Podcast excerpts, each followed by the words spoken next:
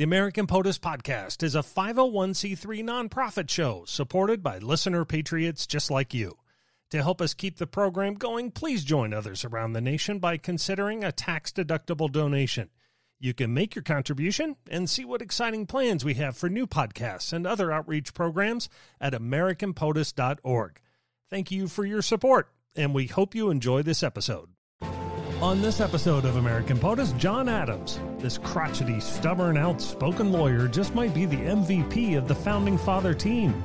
He used the power of his mind and his sharp tongue to inspire our revolution and help create the Constitution. He became president under tough circumstances, never quite able to get out of the long shadow of George Washington. Well, he lost his bid for a second term, and that's when his greatest contribution may have taken place the precedence of a peaceful transfer of power. The Colossus of Independence, John Adams, is next on American POTUS.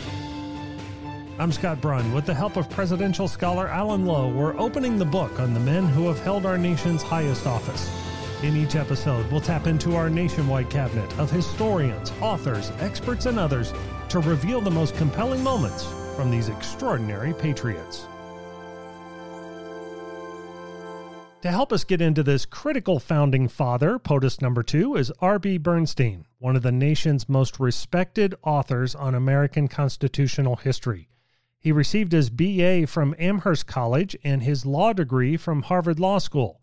Currently, he is a distinguished adjunct professor of law at New York Law School and lecturer in law and political science at the City College of New York's Colin Powell School for Civic and Global Leadership. He's written several books on the founders of American government, including The Education of John Adams, which we will link to on our AmericanPOTUS.com website. Richard, we're thrilled and honored to have you join us here on American POTUS. Well, I'm delighted that you thought you'd want to talk to me. Richard, thanks for joining us. I've really enjoyed this book, and I always find John Adams endlessly fascinating and truly, truly enjoyed the education of John Adams. Let's start early on. You show us how a young John Adams considered several possible careers. If I remember correctly, even possibly being a doctor. What, what eventually led him to a career in the law? Well, John Adams was a um, he was an 18th century kid, and he was originally intended by his parents to go into the ministry, which is what happens when you're a Congregationalist Protestant in uh, Massachusetts.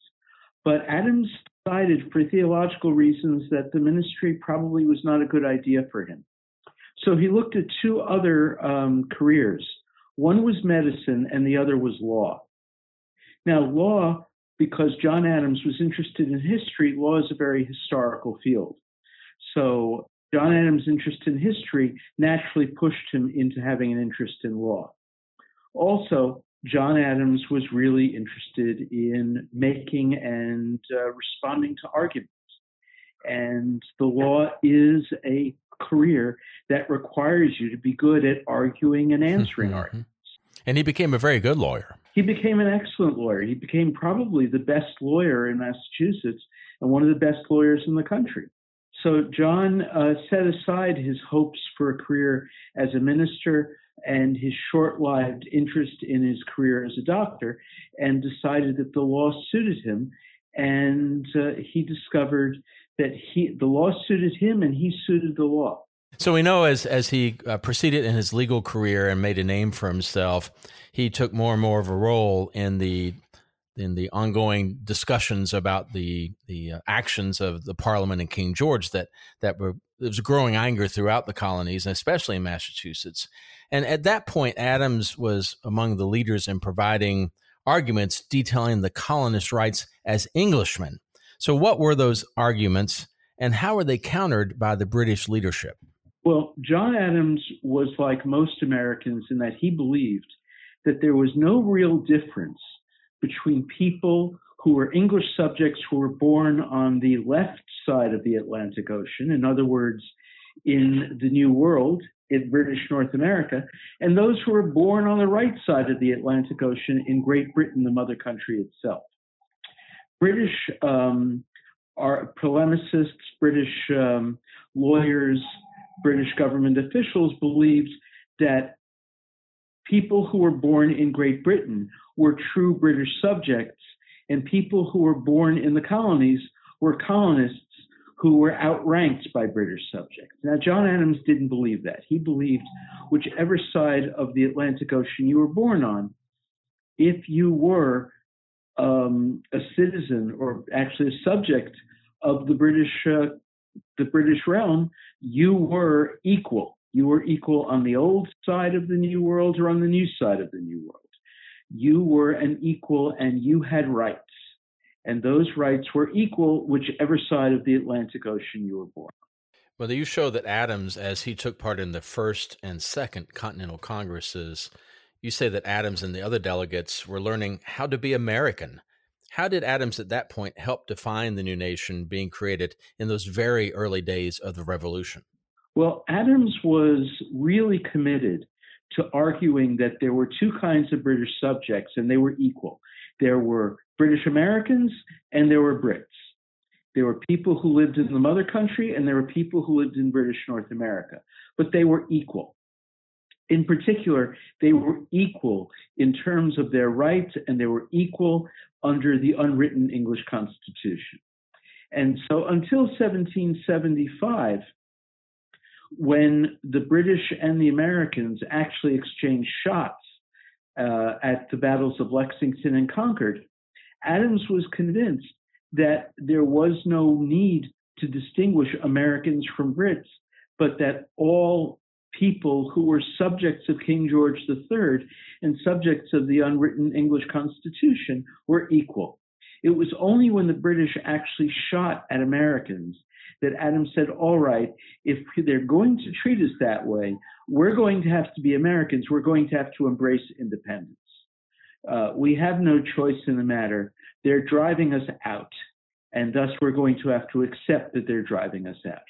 And that's why Adams decides to accept that Americans were indeed Americans and not just mm-hmm. British Americans.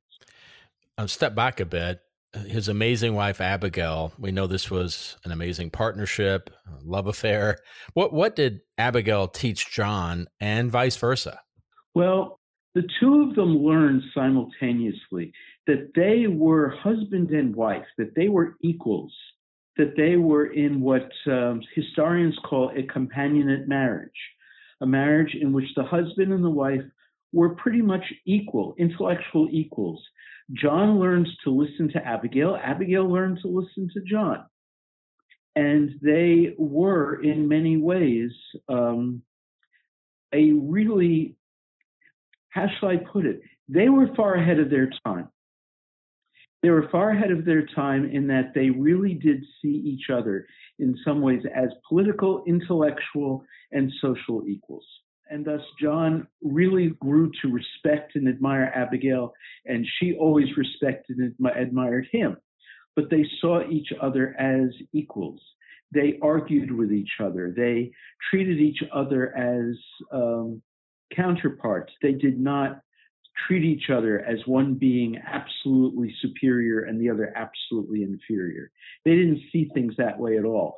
In fact, at the end of her life, when Abigail Adams is seeing that she's going to die soon, she actually writes her own will, which most people in even the independent United States, most women did not see themselves as being entitled to write their own wills, but Abigail did. And then when she died, John insisted on submitting Abigail's will for probate, which again was really unusual but John insisted that Abigail should have a right to have her will seen as the will of someone who's entitled to have it admitted for probate. Very interesting. and This um, very very fascinating relationship. Now let, us let's, let's step back. A real uh, interesting comparison you make in the book is between Adams, who you call the prophet of American constitutionalism, and James Madison, who's often called the father of the Constitution. How did they approach the philosophy of governance differently? Well, John Adams was a student of what we now call comparative constitutional law. He saw various countries and various people as having different approaches to how you write a constitution, what it contains, what it teaches, how it protects rights and responsibilities, how it defines government. Uh, James Madison, by contrast, he wanted to create an American Constitution. Adams was not necessarily someone who was wedded to creating an American Constitution, although he did create the Massachusetts Constitution of 1780, which was the most elaborate and most literary and most sophisticated of all the state constitutions. But John Adams was wedded to the idea of a constitution that was basically a constitution that had been born from the unwritten English constitutional system. James Madison was perfectly willing to undertake framing a new constitution, one that might be indebted to previous models, but was instead a new constitution. So when James Madison gets hold of John Adams' big book, The Defense of the Constitutions of Government, and he reads volume one, he's very disappointed because he sees John Adams' book as not answering any of the questions he wants answered. He wants a new approach to writing a constitution. And he tells Thomas Jefferson in a letter that he's read John's book, and he says, Men of learning find nothing new in it. Men with taste will find many things to criticize, and men without either will find not a few things that they won't understand. What Madison's complaint was, was that John Adams' book is answering the wrong questions. John has a, James has a different set of questions. How do you write a new constitution? One that addresses such questions as federalism. You have states and you have a federal government, and the states have their rights and responsibilities and their structure of government, and the federal government has its rights and responsibilities and its structure of government. John Adams didn't quite understand that. James Madison did. So Madison was disappointed that John Adams did not provide, as he saw it, answers that he could use in framing an American form of government. But as you note in the book, even though Adams was on that side of that equation, and though he didn't attend the Constitutional Convention, he still had a good amount of influence there. How did he influence those proceedings? Well, he influences those proceedings through two publications. One is a pamphlet that he writes in 1776 called Thoughts on Government.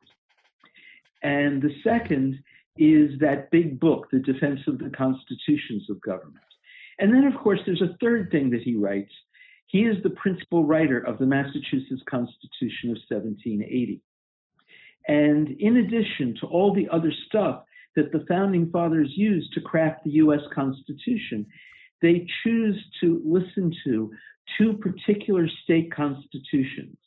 They listen to the Massachusetts Constitution of 1780 and the New York Constitution of 1777. And they draw on both of those documents as sources of useful ideas on how to frame a constitution. So they're listening to Adams, they're listening to John Jay, and they're listening to their colleagues, and they're listening to the ancient uh, ideas about constitutions from the Greeks and the Romans, and the constitutional ideas mm-hmm. from the British. They're mixing together a whole set of constitutional ideas. And one of the people they listen to in doing that is John Adams. So even though he's not in Philadelphia, he's the absent framer. He's the guy whose ideas help power what James Madison and his colleagues do in Philadelphia in 1780s. In that new structure of government that the Constitution created, of course, Adams was our first vice president and then president after Washington. And you show that in those two roles, he grew increasingly out of touch with American intellectual and cultural beliefs about democracy. So, how did that divergence affect Adams both politically and personally? Well, personally, it frustrated him, and politically, it frustrated him. Mm-hmm. I mean, he basically saw himself as a great master of understandings of constitutional government, and he was.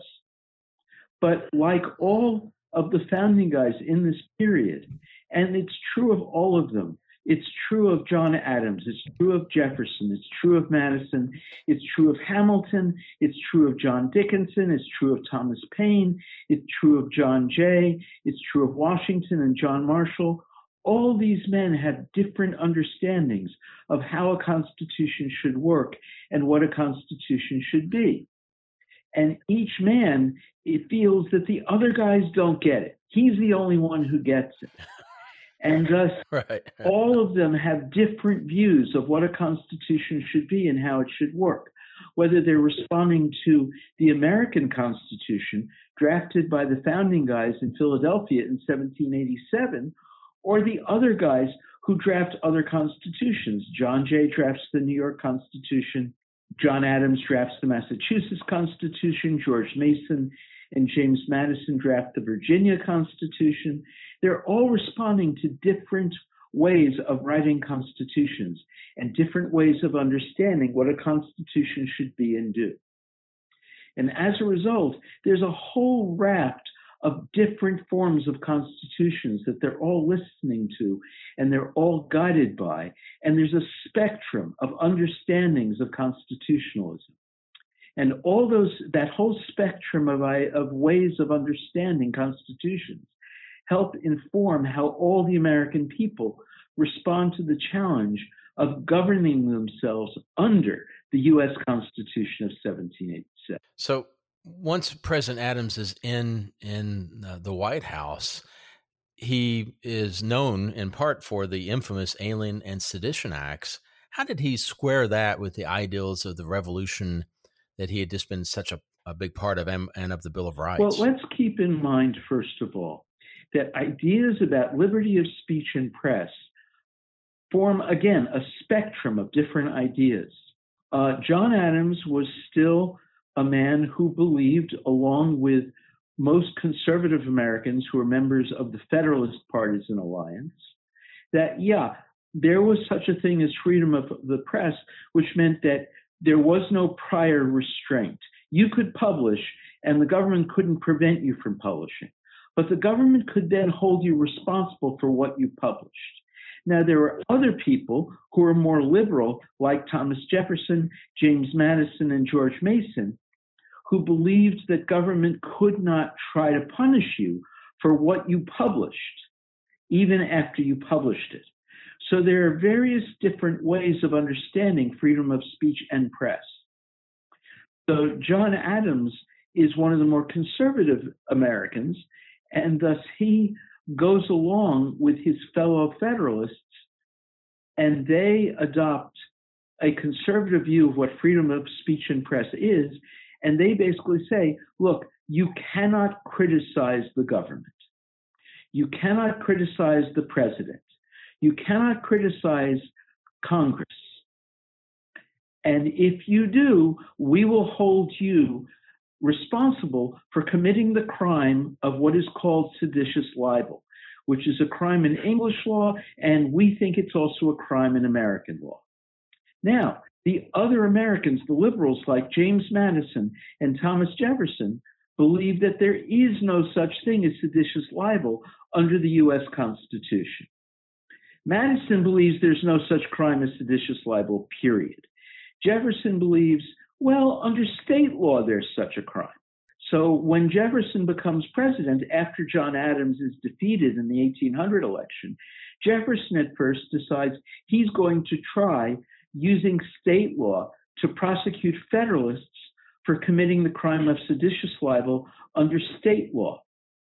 And what happens then is a Federalist, Alexander Hamilton, who at first thought that there was such a thing as seditious libel under the US Constitution, when Hamilton realizes that doesn't work, he then comes along and defends a Federalist who's being prosecuted for seditious libel under state law. And he says, no, any citizen of the United States who, who publishes, and he publishes what he thinks is the truth for good motives, can't be prosecuted for seditious libel. And he wins that case. And so there's no more seditious libel, no more after 1804. That's the best explanation of that I've ever heard because, you know, uh, from our perspective today, no matter what you think of Adams' many accomplishments, it's perplexing to us that he would have supported something like that. But you show that within that kind of constitutional spectrum of uh, of ideas that it, it made sense to him and to many others to to put those kind of limitations on there. What what about the the um, the restrictions on on immigrants that he supported?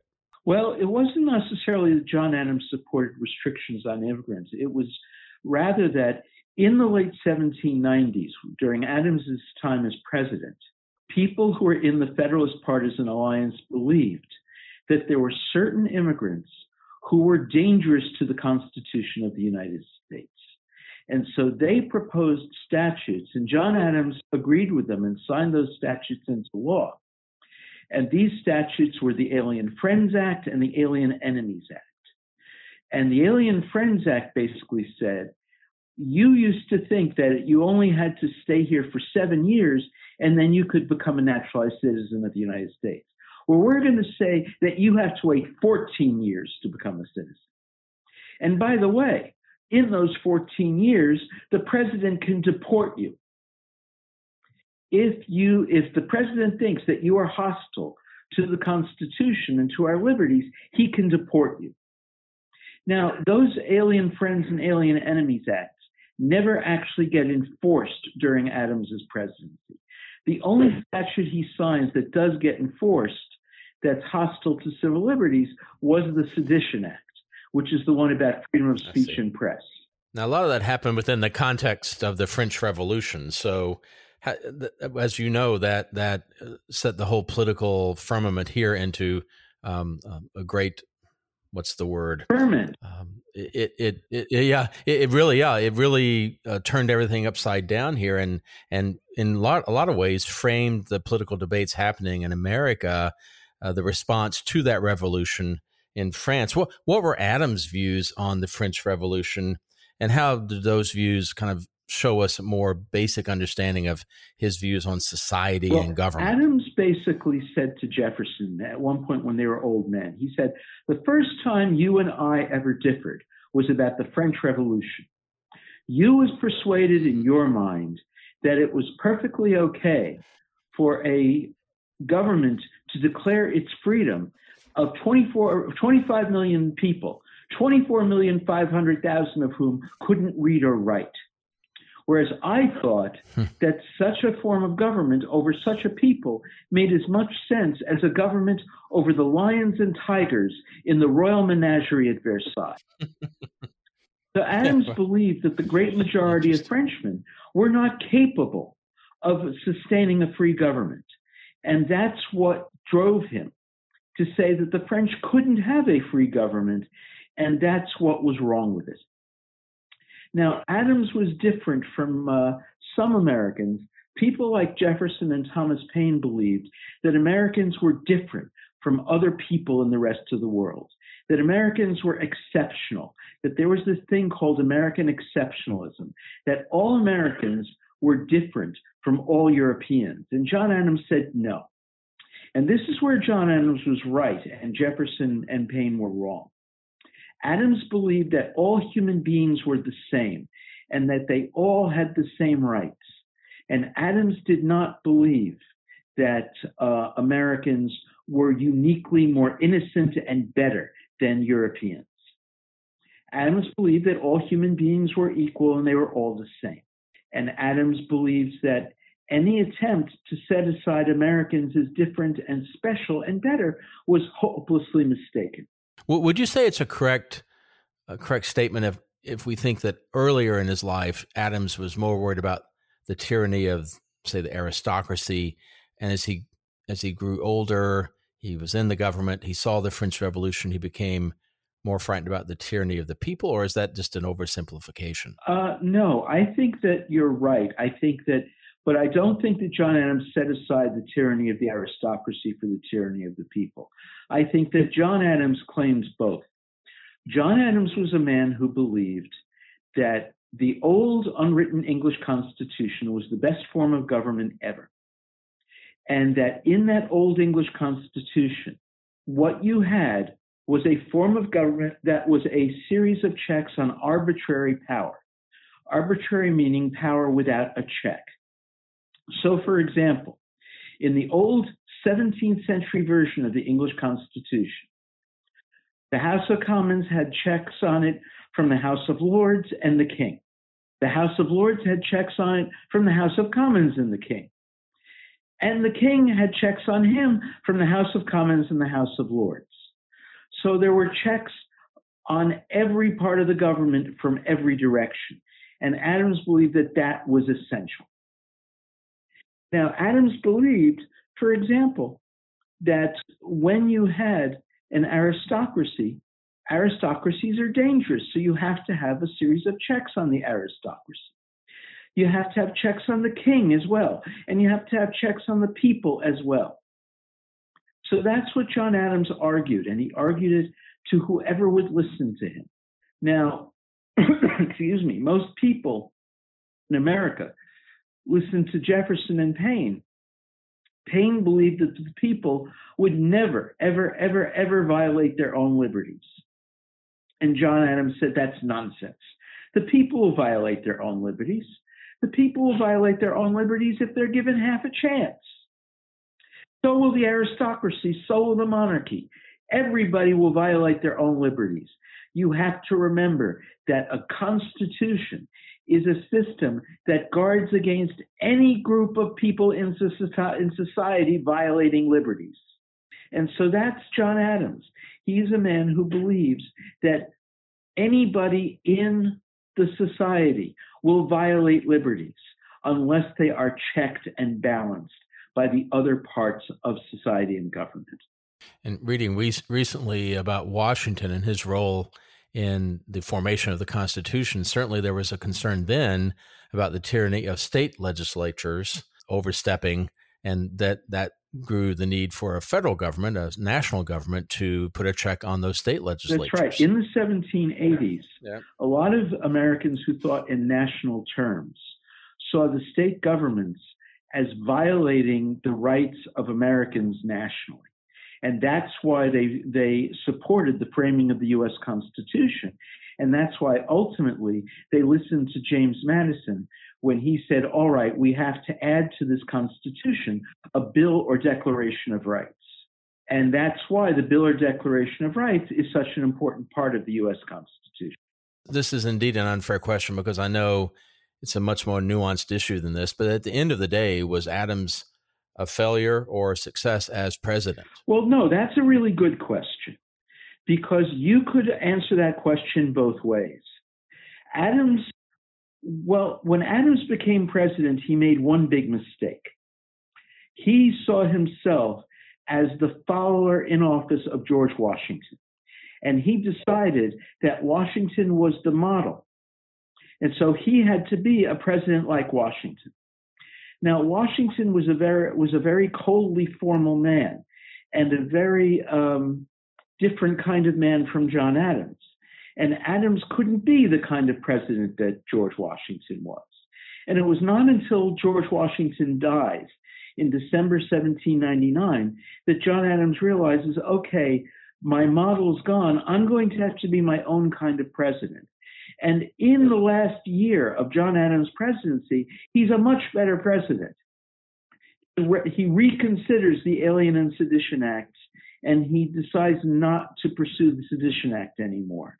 He decides to um, form peace with France rather than pursue the, un, um, the undeclared quasi war with France. He, he has a major league brawl with Alexander Hamilton and the High Federalists or the Hamiltonian Federalists. And most important of all, when he is defeated for a second term, he basically decides he is going to broker a very, very calm and easy transition from his presidency to the presidency of his uh, successful rival, Thomas Jefferson. That's the first successful transition after a contested presidential election, Adams loses to Jefferson. Adams wants to make sure that Jefferson will have no trouble taking office as president. And Adams then goes home. In fact, when some of his Federalist colleagues suggest, well, why don't you be a caretaker president and hold the presidency even after your term expires? Adams says, no, the people defeated me. I'm going home. I'm going to oversee a successful transition to Jefferson, and then I'm going home. And he does that. And that is an extraordinarily important thing I mean, just as George Washington is important because he says, no, I'm only going to serve two terms and then I'm going home. John Adams says, no, I served one term, I got defeated for reelection. Jefferson will succeed me and I'm going home. And that's a precedent that all later defeated presidents of the United States have to follow.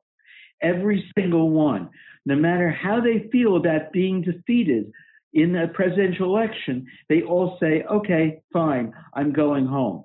In fact, I wrote an op ed piece about John Adams around the time of Donald Trump when I feared that Donald Trump would refuse to accept his defeat in 2020. And it turned out I was right. Don, John, uh, Donald Trump, in some ways, did refuse to accept defeat in 2020. He ultimately grumpily had to accept defeat, but he's still trying to carry on as if he wasn't defeated. But he was. And the example that I urged in my op ed piece that he should follow was the example of John Adams. And so John Adams taught us all if you're defeated for reelection, you go home. Well, we owe Mr. Adams a lot. Certainly an amazing life he led, but probably nothing more than that precedent he set on the peaceful transition.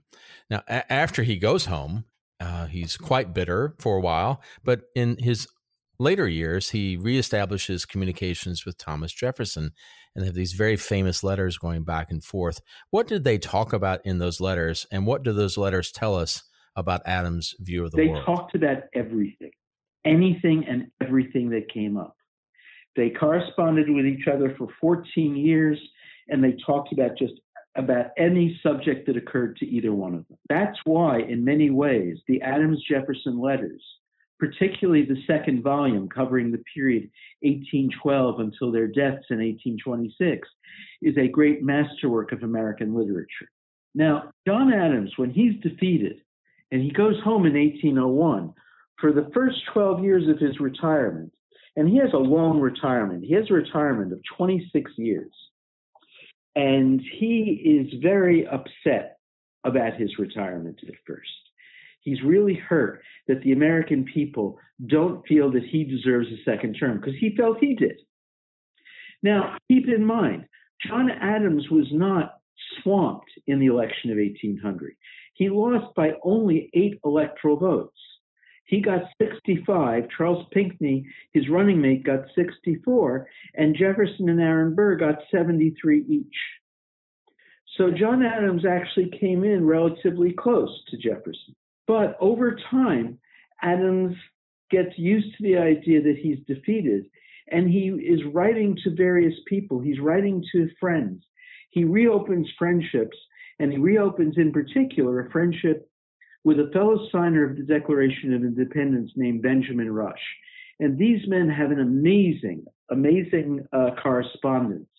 And they're close friends and they are extraordinarily um, honest and um, trusting with each other.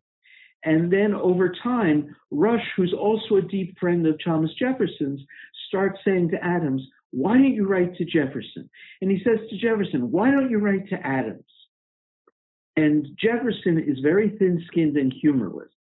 And he basically says, I don't think Adams wants to hear from me, and I don't particularly want to write to him. And I tried writing to Abigail, and she basically blew me off, and I don't think that anything's going to come of that. Adams, by contrast, by 1812, Adams says to Rush, I plainly perceive, Rush, that you've been teasing me to write to Jefferson, as you've been teasing Jefferson to write to me. But what should we say to each other? All we will say is to wish each other a good trip to the grave. We're both old men. but maybe, maybe time or chance will produce a letter between us. Now, when Adams writes that to Jefferson, uh, to Rush, excuse me, he actually decides, I'm going to do it the, the time he's talking about is only one week. He writes to Ben Rush on Christmas Day, 1812. On New Year's Day, 1813, uh, excuse me, Christmas Day, 1811. On New Year's Day, 1812, he writes a letter to Jefferson. It's this very calm, gentle, friendly letter, and he's sending Jefferson a present. He calls it Two Parcels of Homespun, and I hope you will be interested in it. What they really are, it's a two volume set of lectures on rhetoric by John Quincy Adams, who was then a professor of rhetoric at Harvard College. Adams sends Jefferson these volumes as well as this letter. Now, the letter and the volumes get separated in the mail, and the letter arrives first. And Jefferson is overjoyed to get this letter. And he writes a letter to Adams, waxing eloquent about how wonderful it is to hear from Adams, how interesting it is to talk about homespun, but how wonderful it is to hear from a fellow uh, architect of the American Revolution. And then he gets the volumes and he says, Oh my, this, these are great letters. These are uh, great lectures. I'm really impressed. And John Quincy is very smart. And you tell him from me, I'm really impressed. And then Adams and mm-hmm. Jefferson just start writing letters to each other. Adams ends up writing four letters for every letter that Jefferson writes to him. And he writes to Jefferson, Don't worry, sir, if I write four letters for your one. Your one is worth more than my four. But Adams doesn't care. He's just having fun. He's writing whatever he wants. He's writing about all sorts of things. He's writing about the habits of Native Americans. He's writing about the French. He's writing about the French Revolution. He's writing about the American Revolution.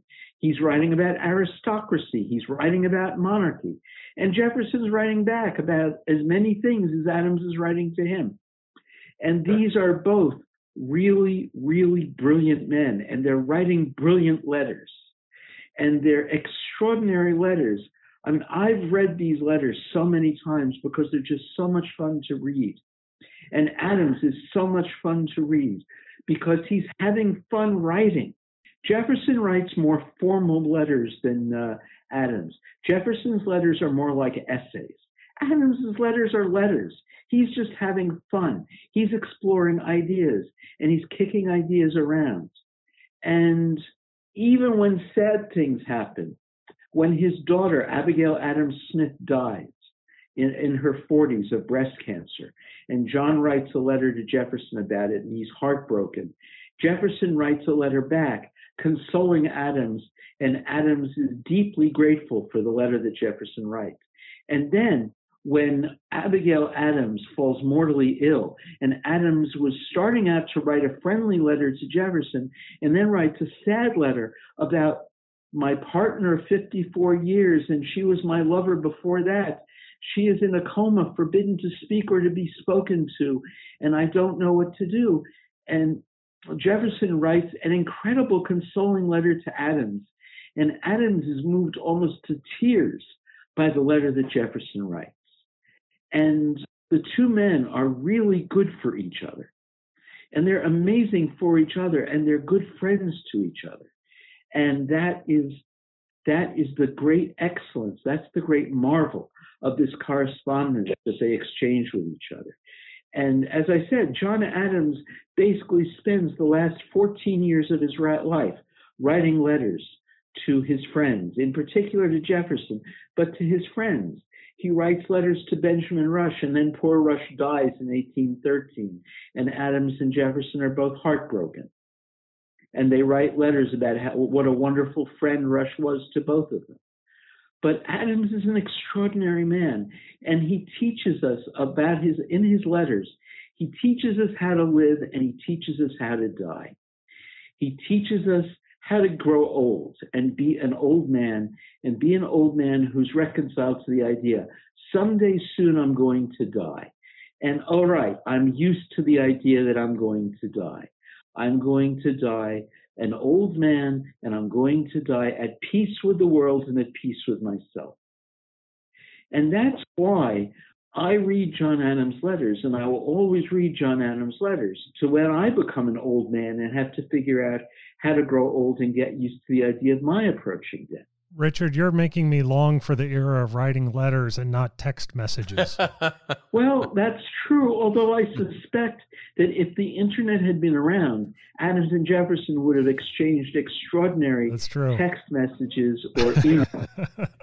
they, would have, they would have done what they did, but in a different form.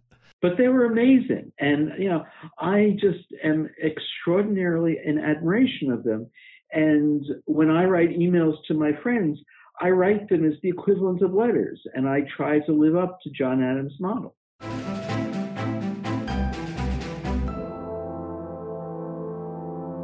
So, Richard, let's get into the personal side of POTUS number two a little further and see if we can get to know him a little better. Sure. A reminder to everyone this was a time when the POTUS didn't necessarily choose the vice POTUS. The position was filled by coming in second. Right. So, I think it's fair to say Washington respected Adams, but do you think Washington would have chosen him to be his number two man? Or would he have picked someone else? I honestly don't know. That's a question I don't have an answer to. I do know that over time, Washington and Adams occasionally disagreed with each other and occasionally rather vehemently. And um, Washington did not get on all that well with Adams over time. They were president and vice president together for eight years, but over time, they grew more and more distant from each other. And one of the reasons is there are people who say at the time that they're estranged from each other, and John and Abigail feel that they're being blamed for this, and they don't like that they've been blamed from this, and so they defend themselves, and then Washington fires back. And so Washington and Adams over time are really distant from each other. And so when Washington steps down, he's really not interested in having a friendship with Adams anymore. He's just not. Adams becomes president in 1796, and as you said, the guy who comes in second in the presidential contest becomes vice president. It's like what you get in an elementary school. I mean, you know, uh, when you're in fourth grade or seventh grade, the teacher holds an election and the first person wins becomes president and the second person who wins becomes vice president and that's it. So that's how john adams becomes vice president to george washington and that's how thomas jefferson becomes vice president to john adams. Adams is a little unsure about it.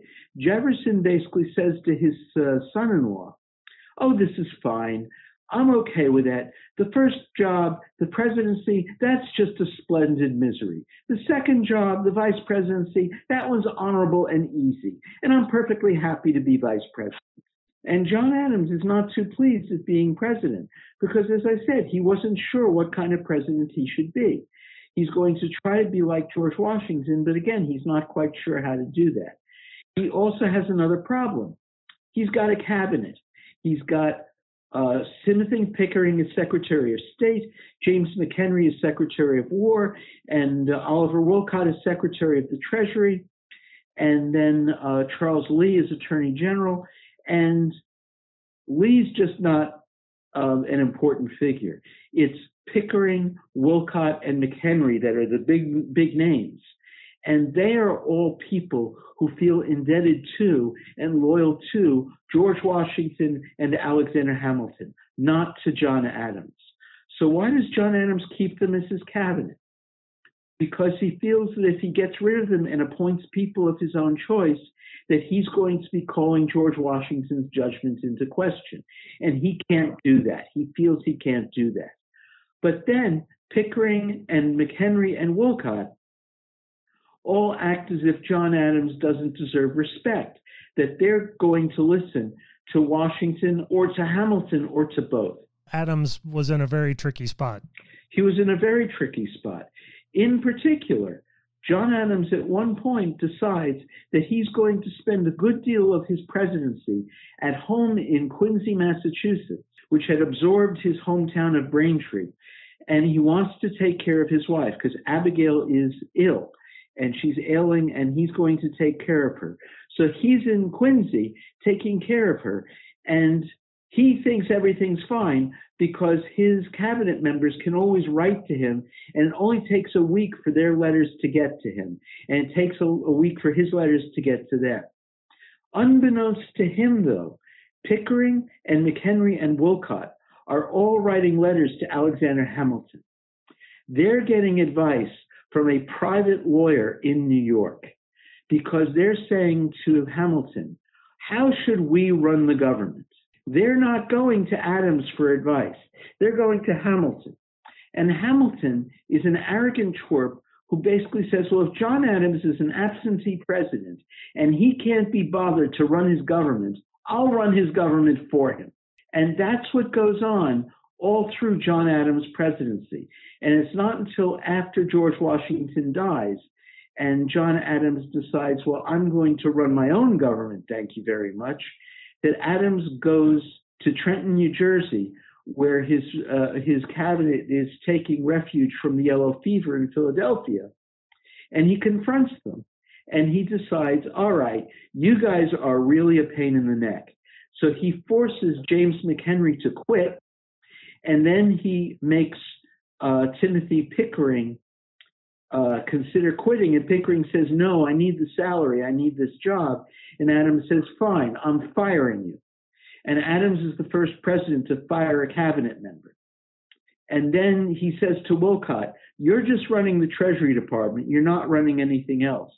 So by the end, Wolcott steps down, and Adams ends up appointing a new cabinet.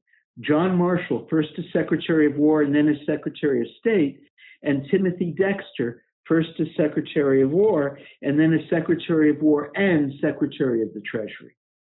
So in his last year as president, John Adams is his own president, and he does a much better job than he did when he was serving as kind of a quasi George Washington type. So, the, so the latter part of his presidency, he was the first POTUS to live in the White House in Washington. Yes. Now, did did he like it? Did he did he like living there? Did he predict how it would become the symbol of the presidency? Well, he predicted it would become the symbol of the presidency.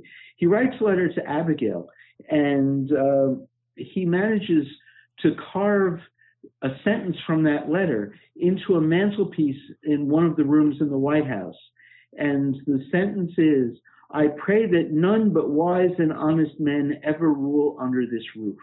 So he is perfectly willing to predict that those who live in the executive mansion they don't call it the White House until Theodore Roosevelt's day in 1900, 1901. Uh, the executive mansion, that is going to be the home of the presidents of the United States. Now, the problem is he is also aware that Washington, D.C. is not a great place to live. It is a it is a place which has amazing buildings. It's got the Capitol, it's got the executive mansion, but other than that, it is a very, very Spartan agricultural village. Abigail doesn't like living there. She ends up doing the laundry and she ends up hanging the laundry up to dry in the East Room. But then she decides to go home and she doesn't want to come back to the White House. Adams keeps begging her, I miss you. I'm lonely. I wish you were here. I love you. Please come back. And Abigail says, I'm not well enough to come back. I am going to stay in Quincy. And if you want to be with me, you're going to come up to Quincy with me. So at the end of his presidency, John Adams leaves Washington at four in the morning on March 4th, 1801, and he takes a two week trip by, ca- by carriage to get from Washington, D.C. to Quincy, Massachusetts to rejoin Abigail. And after that, he and Abigail are in Quincy and they never part again until Abigail dies. Now, Adams had some very creative nicknames.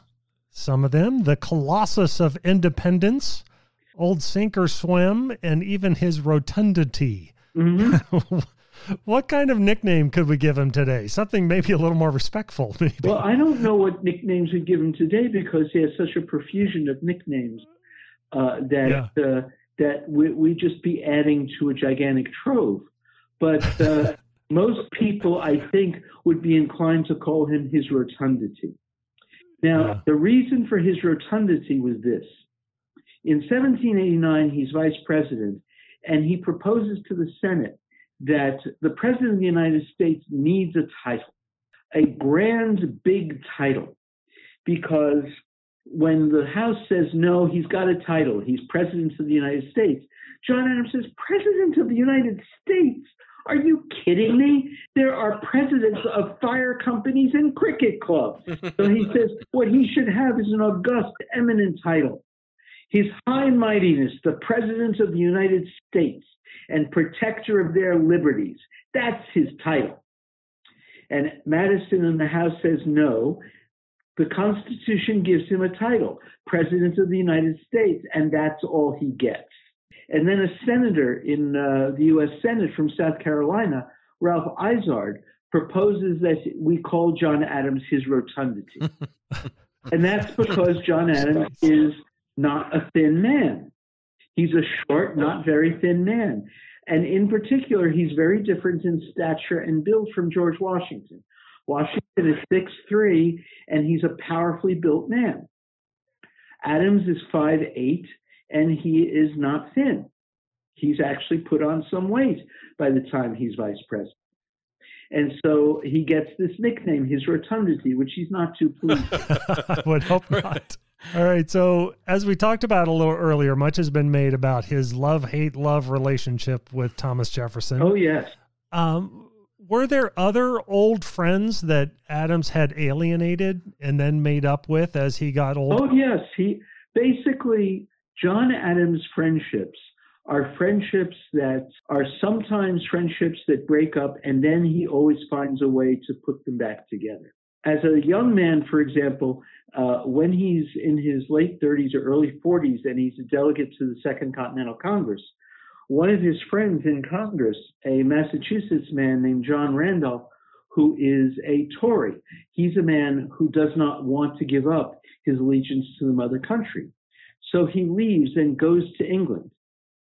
Well, years later, when John Adams is the American minister to Great Britain, he's walking down a street in London and he runs into John Randolph and he embraces him and he says, My old friend, I've missed you. It is so good to see you again.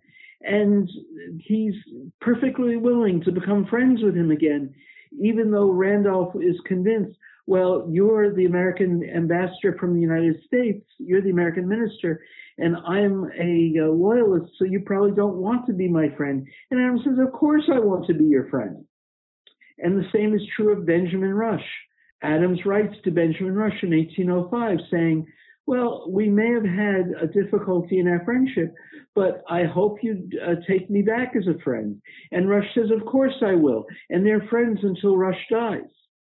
And there are other people whom Adams reaches out to and makes friends with.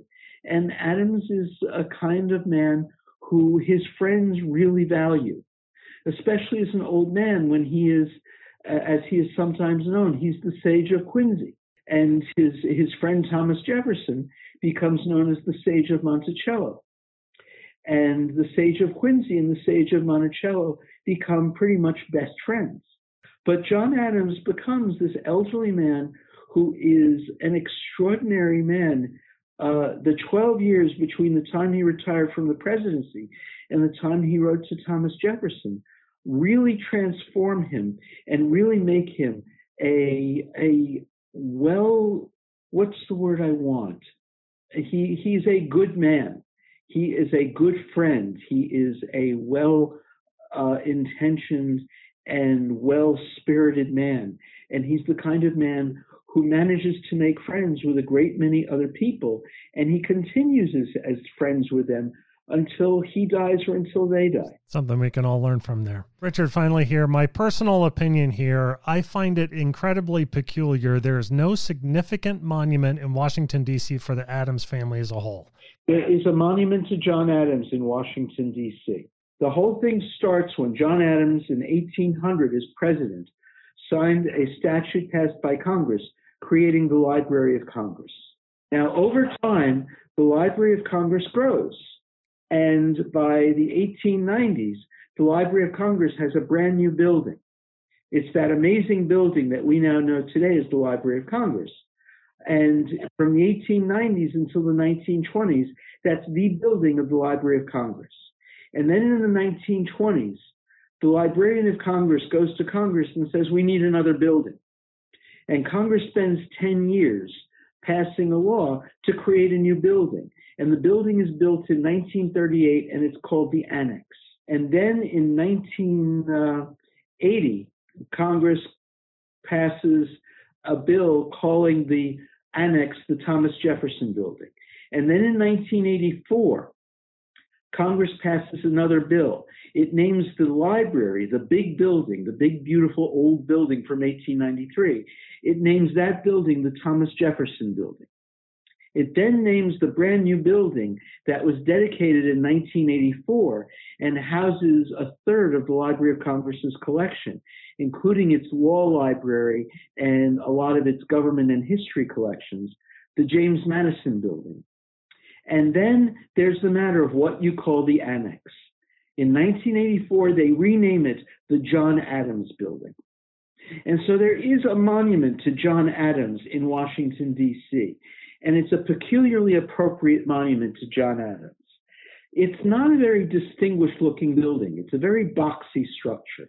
It doesn't have any great distinction as an architectural gem. And John Adams didn't care about that because when, he, as a young man in 1780, when he writes to Abigail and he says, you know, I could care about architecture, but I really shouldn't. It's my duty to care about government and to care about politics. That's my job. I must study politics, diplomacy, and war so that my children can study the other things like uh, agriculture and uh, economics and all those other things that will build a new government, things that he thinks John Quincy Adams someday will study. And he says, it's my children's job to study those things, that their children get to study art, sculpture, architecture, painting, and porcelain. So John Adams is indifferent to the architectural excellence of buildings. But John Adams would love the John Adams building of the Library of Congress for one big reason. It's stuffed with books. And John Adams loved books and he loved to collect books. He has a great library. The only founding guy who has a library that matches his is Thomas Jefferson. There are other guys who have good libraries, but they're not as great as Adams's and Jefferson's. And uh, Adams's library is now located in the Boston Public Library. but Adams was would have been deeply proud of the John Adams building of the Library of Congress, and he would have viewed that as a perfect monument to him. So, yes, he does have a monument, and it's the right one for him. Richard, this has been a, a wonderful conversation. What's next for you? Well, I have other books I've got to write. Uh, for example, there's a yeah. series at Oxford called Very Short Introductions. They're very little books, and um, I've already written yes. one called Hamilton, A Very Short Introduction, which my editor is now working on. And she's probably going to want me to rewrite it uh, a lot. And then I'm also I've just begun the other book because you you only get to write three volumes of the very short introduction series. So I wrote one in 2005 called The Founding Fathers, a very short introduction, which I'm very proud of, and it's very, if I do say so myself, it's very good. The Hamilton book's uneven, and I'm hoping to improve it. But then I'm going to write Jefferson, a very short introduction, which I think I, I know how to write. And then after that, I'm going to write a, a concise biography of George Washington because I've written concise biographies of Thomas Jefferson in 2003, John Adams in 2020, and now George Washington. And after that, I will have my President's Trilogy, and then I guess there are other books that I'll write. But for now, I've got to write Jefferson, a very short introduction, and then I've got to write, um, I'm calling the new book uh, the Man Who Gave Up Power, A Life of George Washington. Oh, wow. Because that's, that's who he was. Yeah. That's the main thing about him. He gave up power. And he was known for giving up power. And the key thing, just as John Adams gave up power uh, when he was defeated for reelection, uh, George Washington was elected unanimously twice in 1789 and then again in 1792. And then in 1796, he very deliberately chooses to give up power. And so that by March 4th, 1797, he's returning to private life. And that's what he wants to do. He's the man who gave up power. And that's why I want to call it that, because that's the real great achievement that he uh, that he manages to score. Not the man who's elected unanimously twice, the man who gave up power. Well, we look forward to reading all those, and we'd love to have you back on American POTUS. Thanks so much for joining us today. Absolutely. I'm honored to have been here, and I'm delighted to have been invited. Thank you.